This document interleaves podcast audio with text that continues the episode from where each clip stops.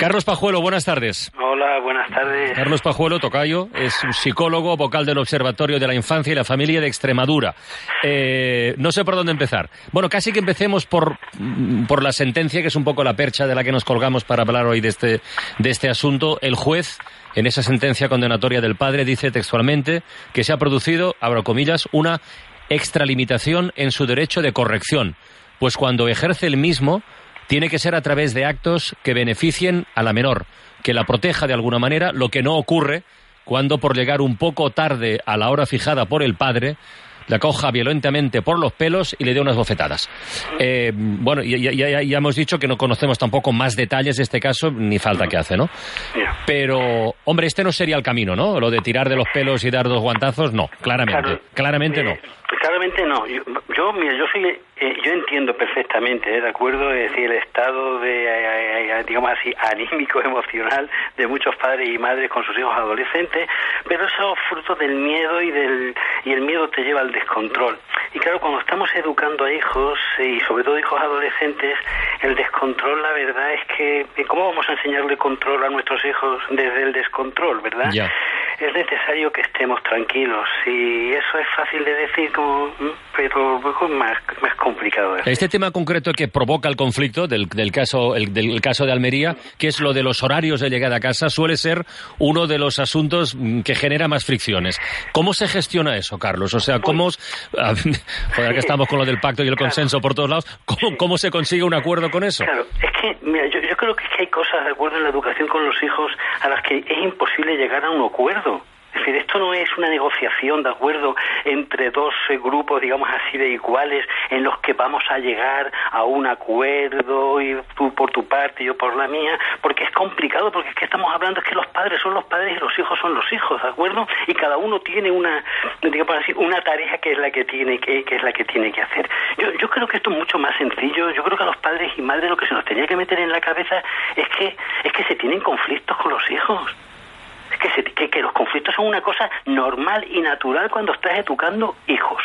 Y, y, que no hay que tomárselo como una eh, este niño me hace la puñeta no este niño no es un rebelde este niño mm, está desquiciado o algo que no le funciona en la cabeza sino como algo más normal ¿Vale? Es decir, existe el, eh, el conflicto de acuerdo porque hay intereses diferentes y por lo tanto, sí, sí, es inevitable tener conflicto. Lo que los padres tenemos que pensar es cuál mm. será la mejor manera de posicionarnos ante los conflictos. Sí, yo ¿Vale? Sí, yo creo que esa es la lucha. decir, eh, porque es que hay veces que lo que queremos es esta manía que tenemos de querer ser felices y pensamos que si hay conflicto es porque algo no funciona, algo he hecho mal, algo no he sabido eh, educar al niño, ¿de acuerdo? Me, hacía antes gracia, ¿no? Cuando decía, ¿no? Es, decir, es que, que, van mutando, ¿no? Como si de pronto estas criaturas, ¿de acuerdo? Yo digo, todos estos príncipes y princesas del Facebook luego se hacen republicanos, con todos mis respetos a los republicanos. es decir, que, que, que como si de pronto, ¿verdad?, se y no, son, no es que se transformen, es que están creciendo y lo que antes era lo que decía tu padre y tu madre, de pronto ahora lo importante es lo que dicen tus amigos y lo, con lo que tú te mides es con tus amigos. Oye, como se está con los amigos, no se está en casa. Le voy a poner un caso práctico. Por lo cual... De 16 pues años...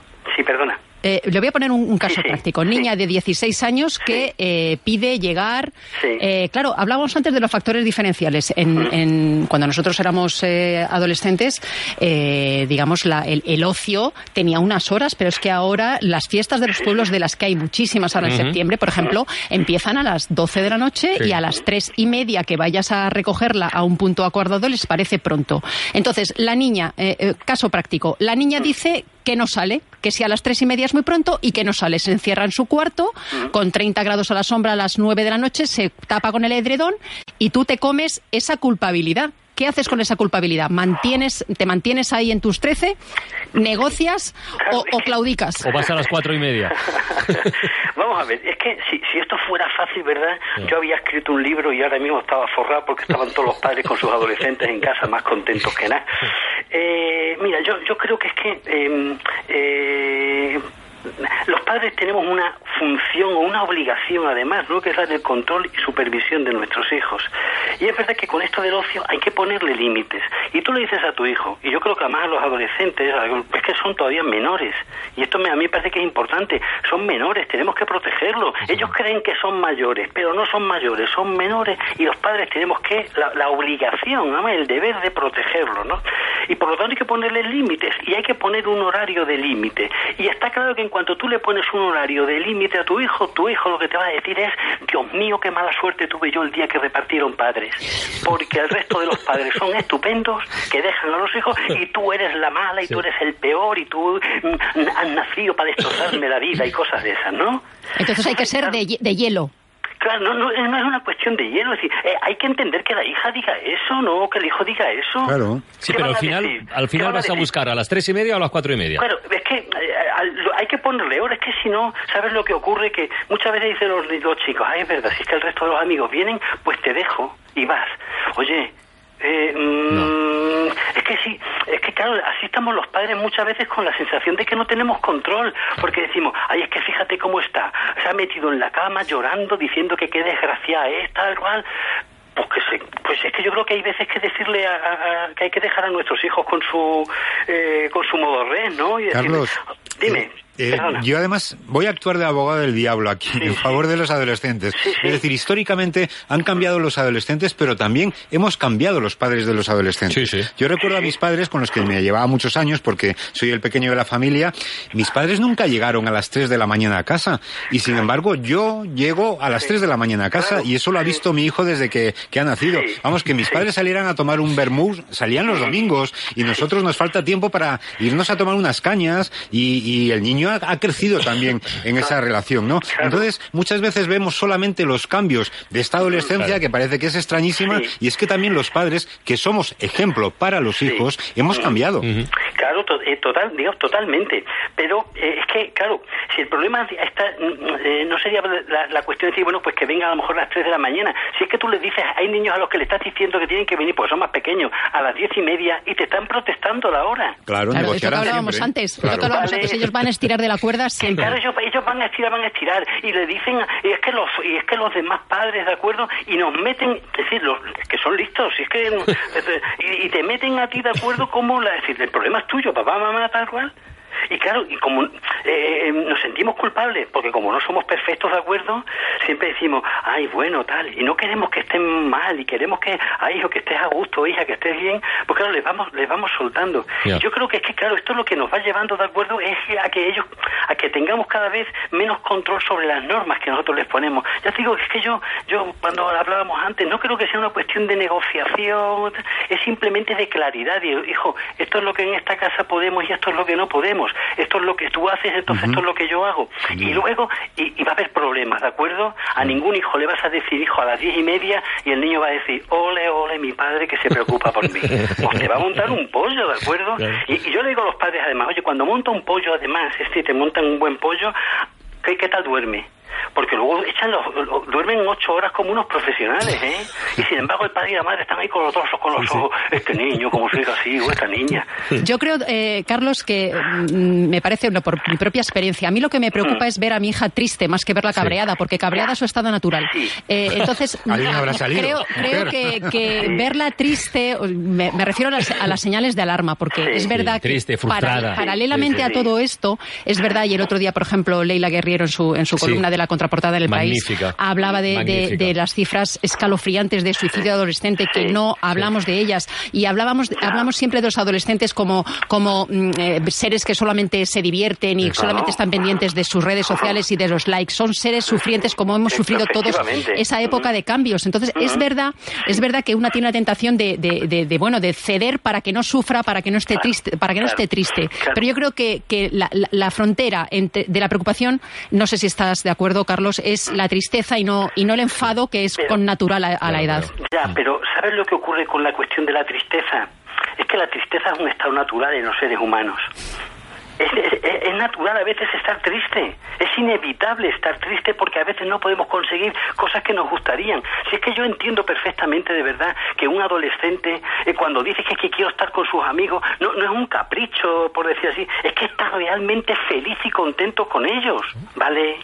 Así que, pero, pero es que, es que en la vida, es que en la vida hay que saber, mm, hay, que aprender también a lidiar con la tristeza. Muy bien, muy bien observado. Porque yo creo que un problema de los gordos que tenemos es que estamos creyendo de acuerdo que, que lo importante, digamos así, es hacer cosas para que nuestros hijos sean felices. Y lo que tenemos que hacer es enseñar a nuestros hijos a hacer cosas para vivir y se vive alegre, pero hay días que se vive triste. y, y, para evitar, porque es verdad que tenemos miedo, claro que leemos y tenemos el suicidio y las depresiones, tal, y nos asusta. Pero, pero es que cuando educamos hijos tenemos que estar convencidos de lo que estamos haciendo.